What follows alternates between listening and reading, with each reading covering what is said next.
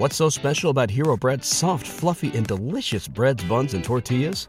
Hero Bread serves up 0 to 1 grams of net carbs, 5 to 11 grams of protein, and high fiber in every delicious serving. Made with natural ingredients, Hero Bread supports gut health, promotes weight management, and helps maintain blood sugar. Hero also drops other limited edition ultra-low net carb goodies like rich, flaky croissants and buttery brioche slider rolls.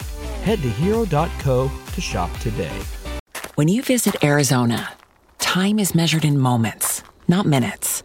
Like the moment you see the Grand Canyon for the first time. Visit a new state of mind. Learn more at hereyouareaz.com. Eravamo preparati, non è stata una sorpresa. Resta la tragedia per una famiglia, per una madre. Oggi abbiamo una condanna che rispettiamo, ma non potrà restituire la vita a un bimbo di 5 anni. Così afferma l'avvocato Matteo Melandri, rappresentante legale della madre del bambino deceduto nell'incidente di Casalpalocco, Roma, commentando la decisione di patteggiamento che ha portato a una condanna di 4 anni e 4 mesi per Matteo Di Pietro, il ventenne che lo ha investito. Di Pietro, noto youtuber dei The Borderline, stava partecipando a una sfida sui social. Aveva noleggiato un SUV Lamborghini e l'obiettivo era guidarlo il più a lungo possibile. La tragedia è sopraggiunta a causa dell'eccessiva velocità. La condanna, per i reati di omicidio stradale aggravato e lesioni, è stata confermata dal giudice del Tribunale di Roma. Nell'incidente, la madre e la sorellina del bambino rimasero ferite. Stavano tornando a casa dopo l'asilo. A Di Pietro, che aveva accettato il patteggiamento lo scorso dicembre, sono state riconosciute le attenuanti generiche, ma è stata revocata la patente. Il giovane non dovrà scontare la pena in carcere, poiché ha già scontato una parte della pena e il residuo da espiare è inferiore ai 4 anni, limite massimo previsto dalla legge per concedere i domiciliari.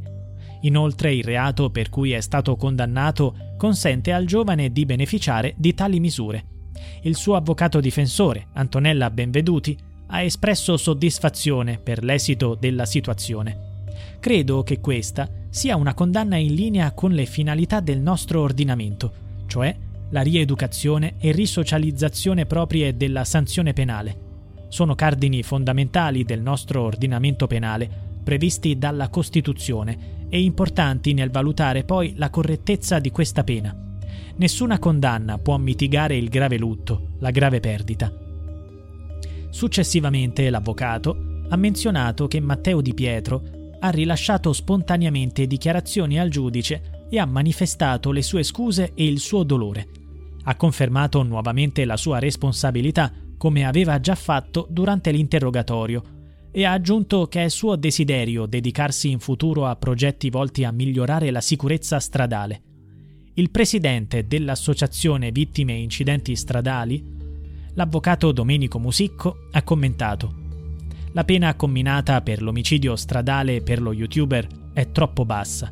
C'erano tutte le aggravanti e la velocità era 4 volte superiore al consentito in una zona da 30 all'ora. Così non si fa giustizia per la famiglia del bambino ucciso. Di Pietro potrà usufruire delle misure alternative al carcere e la concessione del patteggiamento si risolve di fatto in una pena irrisoria. Non è una bella pagina per le vittime della strada». Il 14 giugno scorso, Matteo Di Pietro era alla guida di una potente Lamborghini noleggiata, procedendo a velocità elevata prima di impattare contro la Smart che trasportava il bambino di 5 anni. L'ordinanza di custodia cautelare, che ha stabilito i domiciliari per il giovane, ha rivelato che il grosso SUV viaggiava a 124 km/h. A bordo c'erano altre 4 persone impegnate in riprese con i cellulari per la sfida sui social. Il giudice per le indagini preliminari ha scritto che il ventenne aveva noleggiato il potente SUV con l'unico ed evidente scopo di impressionare e attirare l'attenzione dei giovani visitatori del web per aumentare i guadagni pubblicitari, a discapito della sicurezza e della responsabilità, procedendo di conseguenza a una velocità superiore ai limiti indicati. Tanto più che alcuni passeggeri nella Lamborghini avevano più volte invitato a ridurre la velocità, percepita come eccessiva. La richiesta di giudizio immediato è stata avanzata poche settimane dopo il deposito di una vasta consulenza disposta dalla procura. Negli atti dell'indagine è stata delineata la dinamica dell'incidente. Secondo i dati del GPS, il SUV, al momento di svoltare in via di Macchia Saponara, luogo dell'incidente, alle ore 15:38, si è fermato. Dopo aver imboccato la via, ha rapidamente accelerato, raggiungendo la velocità di 124 km/h in soli 14 secondi, immediatamente prima dell'impatto. La mancanza di segni di frenata indica che la decelerazione è stata improvvisa ed estremamente rapida, causata dall'avvistamento dell'auto nelle vicinanze del punto in cui si è verificato l'incidente.